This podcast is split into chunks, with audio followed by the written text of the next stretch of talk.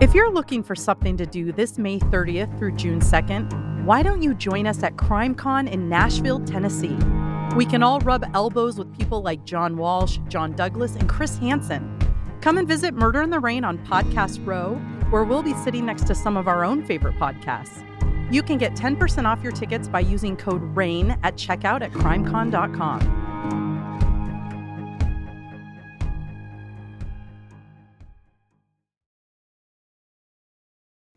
This episode originally aired on our Patreon. We will be back with brand new episodes soon. Thank you for your patience as Josh heals from heart surgery.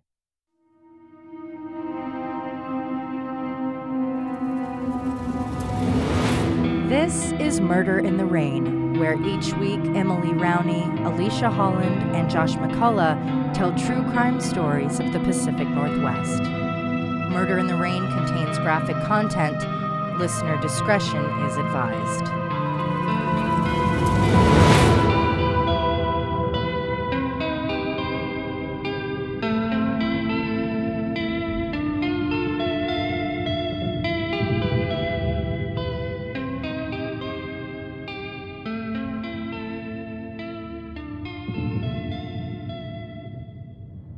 Alicia's last episode, Maintain Dignity, she discussed familicide, a type of murder or murder suicide where someone kills their family members in quick succession. In her episode, she outlined three cases, all different in their own ways. Like many of you, I found myself thinking about it a lot over the past week and decided that I'd like to discuss another familicide case, one from Oklahoma that I've found to be incredibly haunting. The Bever family was large. David Bever and his wife April had seven children together Robert, Michael, Crystal, Daniel, Victoria, and baby Autumn. The family lived in a five bedroom, 4,592 square foot house on a picturesque property along Magnolia Court Road. After their youngest daughter was born premature, the couple founded a nonprofit organization to help other parents with their premature babies. The Bevers were a Christian family and centered their lives around the Bible, avoiding much of the influences of people on the outside, which might be why all of their children were homeschooled by April. Many neighbors have reflected that the Bevers kept to themselves and never really mingled with any of the people in the neighborhood.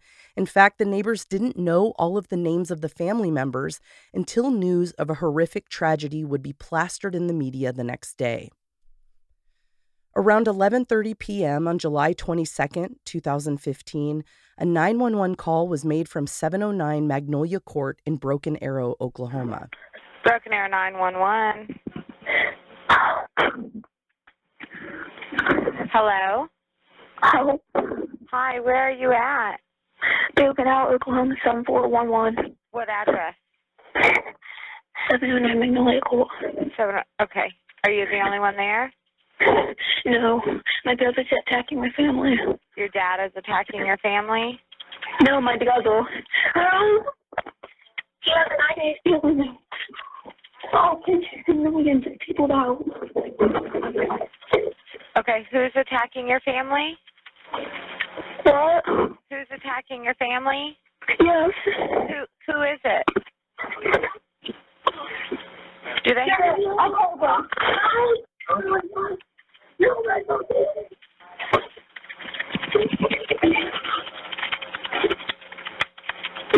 are you there? Hello? Hi, what's going on there? What's going on there? Hello? Hello? In that clip, you hear 12 year old Daniel Bever asking for help as he tries to describe that his brother is attacking his family. Another voice can be heard on the line moments later before the call abruptly ends. The dispatcher called the number back, and after a few rings, someone picked up the phone but didn't speak a word. After a few more moments, they hung up. Daniel died not long after he made the call, but his action ensured that not everyone in his family would. Two police officers arrived on scene at 11:34 p.m. after being prepped for a domestic violence situation. Upon their arrival, they could hear faint whimpers for help behind the front door. The victim was unable to unlock the door, so the officers kicked the door down and discovered a teenage girl covered in blood and stab wounds, begging for help. That's when she told them her two brothers had murdered their family. 13 year old Crystal was pulled from the house and taken to receive medical care for her stab wounds at a nearby hospital. Police then carefully entered the home to conduct a room by room search, looking for both victims as well as perpetrators. With every room, they realized the full scale of the horror that took place. Inside, they discovered several bodies, including the father, 54 year old David Bever, who had 28 stab wounds to his face, neck, arm, and torso, the mother, 45 year old April Bever, who had been killed by blunt force trauma and had more than 48 stab wounds to her head, neck, arms, hands, and torso. And their three children 12 year old Daniel Bever, who had 21 stab wounds to his back, shoulders, and chest. Seven year old Christopher Bever, who had 21 stab wounds to his back, chest, shoulder, and lower leg and five year old Victoria Bever, who had 23 stab wounds to both sides of her neck, her chest, back, and upper arm. In one of the upstairs bedrooms, two year old Autumn lay unharmed and asleep in her crib. This left two children unaccounted for the eldest sons, 18 year old Robert and 16 year old Michael. After being unable to find them in the home, police noted that the boys likely slipped through the back door, which lay open. A canine unit met police at the house and began a search of the property. Before long, the dogs picked up a scent, and in under 10 minutes, both boys were located in the woods behind their house. One of the dogs bit the younger boy, Michael, before police had them both held at gunpoint. Both boys were handcuffed and searched, and police could clearly see that they were covered in dirt and blood and wearing body armor. As both of the boys were taken into custody to be interviewed, one of the police officers heard Robert say to Michael, It was a pleasure doing business with you. Despite their religious upbringing and their education being focused at home, David and April allowed their children plenty of access to video games, phones, iPads, computers, and of course, the internet. The internet is where the brothers and best friends Robert and Michael spent much of their time and found their passions. On the internet, they spent their time playing games like Minecraft and searching the web for information on mass shootings and serial killings. Prior to the night of July 22nd, the boys planned their future, one filled with celebrity and notoriety. They intended to earn their fame by becoming two of the most notorious killers in history. You see, not only did they want to kill people, they also wanted to do their part to cleanse the world. According to Robert, who would later testify to this, their parents talked about how they hated people and their negative influences, and that there would be retribution as a biblical apocalypse was coming. Perhaps fueled by the impressions their parents supposedly made on them, or perhaps not, they both had a strong fascination with serial killers and school shooters. In particular, the Columbine High School shooters Eric Harris and Dylan Klebold, who killed 12 classmates and one teacher after executing a well planned attack on their high school on April 20th, 1999. According to Michael, both of them had plans to be famous. They wanted to slaughter people. In fact, their goal was to kill 50 to 500 people while on a cross country murder spree. Their motive for killing their family was to kick things off with a bang and have a higher kill count and to get them out of their way so that they could help to decrease the population on their own. Just like Robert's favorite movie, Rampage from 2009. The movie Rampage loosely follows a true story about a man who goes on a murder spree wearing body armor and killing random people. In preparation for their plans, Robert spent months working at a call center, one where he answered calls made by people in religious need and prayed with them. He used the money he made to purchase weapons and armor. Turns out in Oklahoma, 18 year old Robert could legally purchase guns and ammunition without a permit. This opened doors for him, so to speak. He began detailed planning on the murders he wanted to commit, the weapons he would need to do so, and at some point, he looped in his younger brother so that the pair could plan together. They decided they wanted to kill people in groups of five at a time by shooting them in places like stores and gas stations, all the way from Oklahoma to Washington state. The guns they needed were purchased online and sent to a gun shop, but the bullets and armor would be shipped directly to their home. There was one problem with this plan Their parents would likely notice bullets showing up at the house. They would likely interfere with their plans of mass murder, so they needed to begin by killing their family. Their kickoff to their new life, one of murder and mayhem, officially took place on the evening of July 22nd. Thanks to their little brother Daniel's quick thinking to call 911, the lives of two of their sisters were saved. Crystal's testimony given at the hospital, paired with the interviews of Robert and Michael, give us a very clear idea of what happened that night. The day of July 22nd, the pair had been regularly discussing when they should commence their killing spree, and after worrying about their parents' interference, they determined they were ready to begin. 2,000 rounds of pistol ammunition and 250 rounds of shotgun ammunition were ordered online and scheduled to be delivered at the home on July 23rd. There was only the slightest matter of their guns, which were sitting at the gun shop waiting to be picked up before they could truly start their spree. But they had already procured several knives and hatchets, and they would begin with those.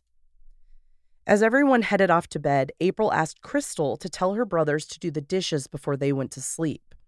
When she went into their room to let them know about the dishes, Michael asked Robert if they should, quote, do it right now, to which Robert said yes. Michael then asked Crystal to take a look at something on his laptop. As she bent to review the screen, Robert walked up behind her, placed his hand over her mouth, and slit her throat with one of the knives.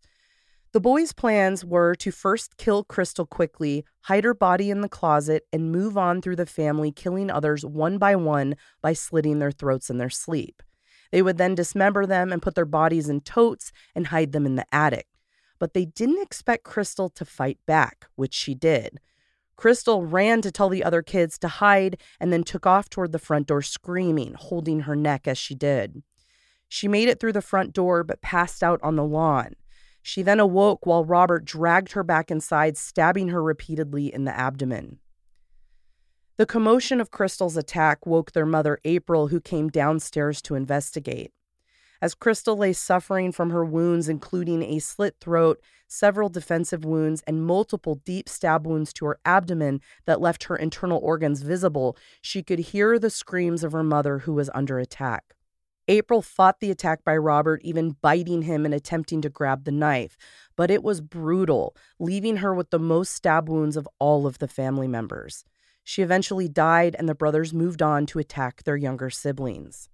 Having listened to their older sister's demands to run and hide, the younger children, Christopher and Victoria, ran to the bathroom to lock themselves in. Michael knocked on the door and pretended that Robert was trying to kill him. When they opened the door to help him, he stabbed them both to death. While his siblings and mother were being attacked, Daniel grabbed Michael's cell phone and locked himself in his father's office. This is where he made the 911 call to beg for help. Michael again used the tactic of trying to trick Daniel into thinking Robert was attacking him. It worked. Daniel opened the door to let Michael in, but he was met with both brothers. Michael then said, quote, He's all yours. And Robert grabbed Daniel and started stabbing through his pleas to be spared. Daniel had several stab wounds to his back as he tried to run away. During most of the attacks, their father David remained asleep on the lower level of the home. He eventually woke up due to the screaming and came upstairs to try and stop Robert. Robert quickly thrust his knife into his father's chest when David tried to take him down, and he continued stabbing him until he was deceased. As David was being murdered, police were already dispatched to the home, so before long, the boys heard the sirens outside the front door and they decided to take off through the back door. They had originally wanted to steal their mother's car, but were unable to find the keys, and obviously, the events of the night didn't go as planned. The entire attack took about 10 minutes. Both brothers were charged with five counts of murder in the first degree and one count assault and battery with the intent to kill Crystal Bever. Robert, being 18, was eligible for the death penalty due to his age and the severity of the crime, and Michael, 16, was charged as an adult. Something we don't talk a lot about is the impact trials can have on surviving family members in these types of cases. We've definitely touched on it here and there, like in the Diane Downs case, but this case was pretty interesting due to the empathy that I think the DA showed for Crystal. Her two brothers were going to trial for the murder of nearly her entire family, and in order to take her brother Robert to trial, who would have been facing the death penalty, they needed her testimony. So, after many conversations about her feelings, the DA opted to drop the death penalty so that Crystal didn't have to go through a trial, which could be completely damaging to her mental health. Instead, they offered Robert a deal no death penalty if he pleaded guilty to all charges. He agreed and ended up getting life without parole for each of the five murders and an additional life sentence for the assault and battery charge. Michael, however, is a different story. He was not facing the death penalty, and his legal team felt that Michael was pressured into the situation and that he didn't actually do the killing. They wanted to go to trial and they would not take a deal nor claim any guilt. His team planned to seek an insanity plea. Michael's trial began with jury selection on April 16, 2018. Defense didn't ask Michael to testify, but they did choose to have Robert Bever take the stand. Now, in his original confession, he said both him and Michael had equality in planning and executing the murders. In Michael's interview, he admitted to stabbing his mother and brother Christopher. So, in the very least, he actively killed two people. Robert also originally said Michael also stabbed Victoria. And when Robert finally took the stand, it was an entirely different story, more in line with the defense team. He instead told the jury that Michael didn't actively kill anyone and he was just involved in the planning. Basically, a big brother taking the blame to protect his younger brother. I guess, but it's also like he still faked that he was being attacked at the door, Oh, so yeah. they could get in, and he still participated. he was and he very still much didn't involved. stop anything, and he's like, "Sorry if you held the weapon or not. If you didn't stop it, it's on you." Eventually, the prosecution was forced to have Crystal take the stand because she was the only person who witnessed what her brothers did. With Crystal's testimony and the forensic evidence that showed April Bever's blood covered Michael's body and a knife that held not only her blood but his blood, his fate was sealed. On May 9th, 2018, the jurors came to their verdict after an emotional and challenging trial and five hours of deliberation. Michael Bever, 19 at the time, was charged with five counts of first degree murder and one count of assault and battery with intent to kill. The judge opted to have Michael serve his sentences for five counts of first degree murder consecutively, plus another 28 years for his assault and intent to kill.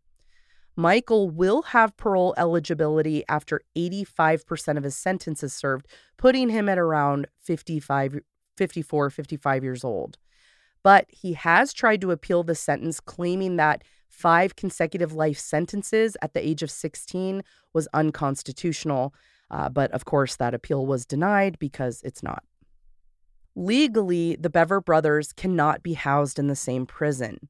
Michael Bever resides in the Lexington Correctional Facility in Lexington, Oklahoma, and Robert Bever resides in the Joseph Harp Correctional Center in Lexington, Oklahoma.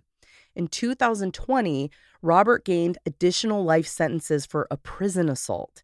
He was ch- about 24 years old and he was charged with an assault for bringing a weapon into jail after he attacked a staff member in the day room with an eight inch long sharpened instrument.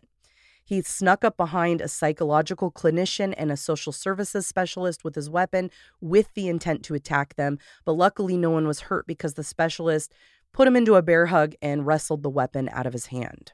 But now he's got eight life so sentences. not a lot of reform going on there for him. No, I don't think so. And he has been diagnosed with several issues since then, but it's very highly likely that both boys are technically sociopaths.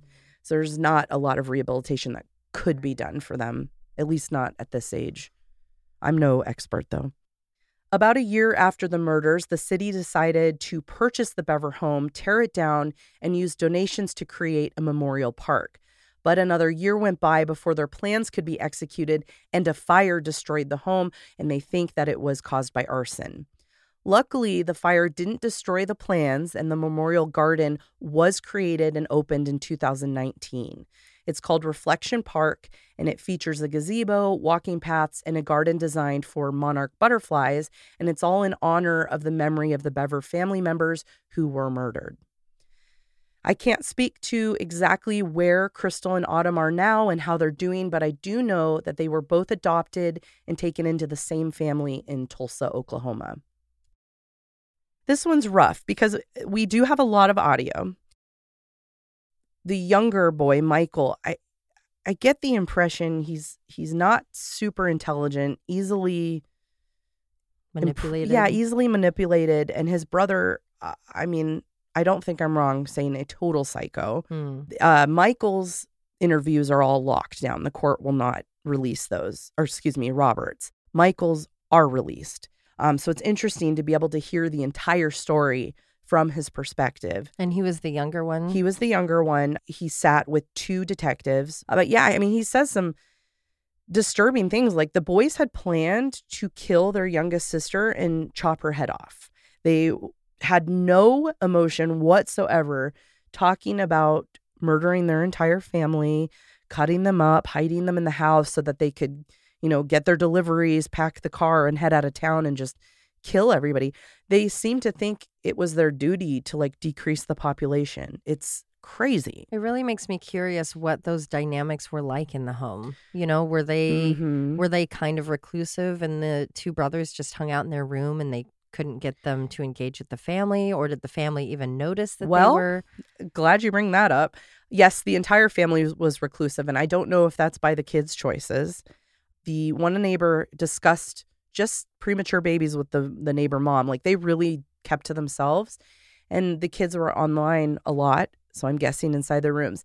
Now, Crystal had walked into the boys' room at one point and saw the collection of knives out and saw that they had body armor, and she went and told her mom because she was concerned. Like that's Mm. this is weird. And the mom basically was like, quote, boys will be boys. Like it's no big deal. They just like their weaponry, which to an extent can be true. right if it's like a BB gun and a plastic Or like or samurai something. swords. I know a lot of boys that collected those, but I, I think to get concerned, like she may have known more.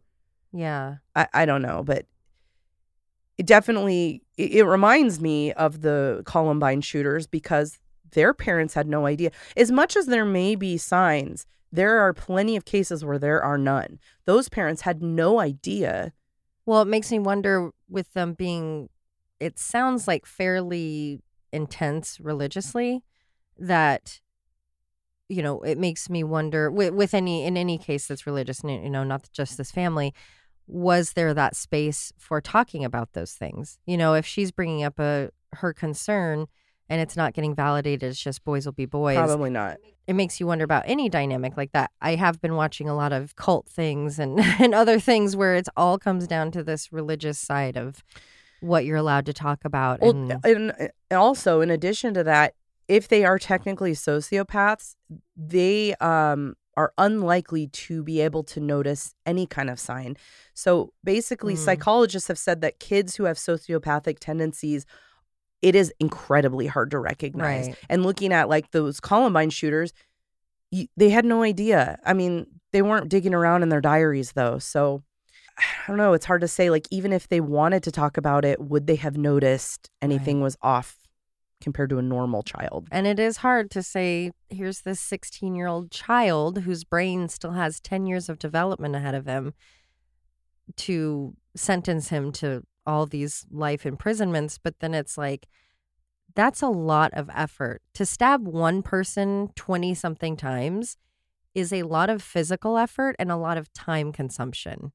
Yeah. By the time you're maybe, you know, maybe you've killed your first victim, you would think something would click or if you weren't into it or you weren't on board or you weren't part of it that you would have been like no this is too much but to keep going for 10 minutes that is an excruciating amount of time And at least 20 stab wounds per person with their mother having over 40. That, that that's- an incredible, tiring amount of work. yeah And to be totally unemotional about it, imagine what they would have done to strangers. right Um, so Robert, the older one, after he was arrested, he was diagnosed with several issues: uh, PTSD, depressive disorder, borderline personality, schizophrenia, and autism. Mm. Um, so him being in control of it, and then having this brother who is willing to do anything for him was right I don't know though. I feel like Michael had way more to do with it than anyone really knows. When he was in jail, they found this journal that he kept, and we'll have pictures on the um, attached to this episode. But it was basically pictures of death, pictures of the gravestones of his family, and Mm. it's told a little bit of the story. And in it were like swastikas and pages dedicated to mass murderers like James Holmes, who was the Colorado Oh, movie right. shooter. Just really sick. Like, so if you're trying to say you didn't do it, that is not the way to Yeah. support that. I could definitely give some understanding to that of my cool who I who I perceive as my cooler older brother and I want to be in his good graces. I could see that going a certain amount, but not to the point where you're tricking your family to come out of Yeah. safety uh, when you know what's going to happen to them.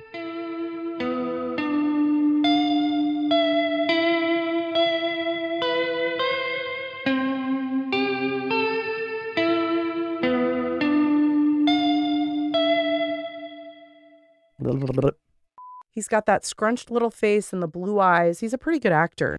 The pair had been regularly disgusting. Disgusting, yeah. I mean, it is. they were pretty disgusting. the DNA opted to drop the death penalty so that. Wait, you said the DNA. Did I really? Yeah. got Jurassic Park on the brain.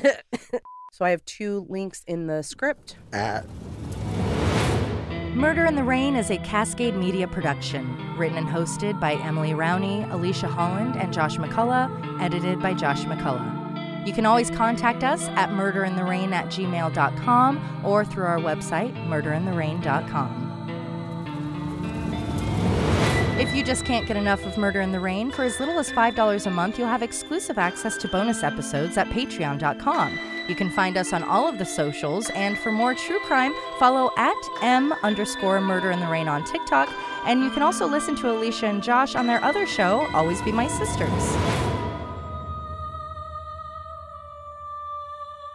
And suck my balls.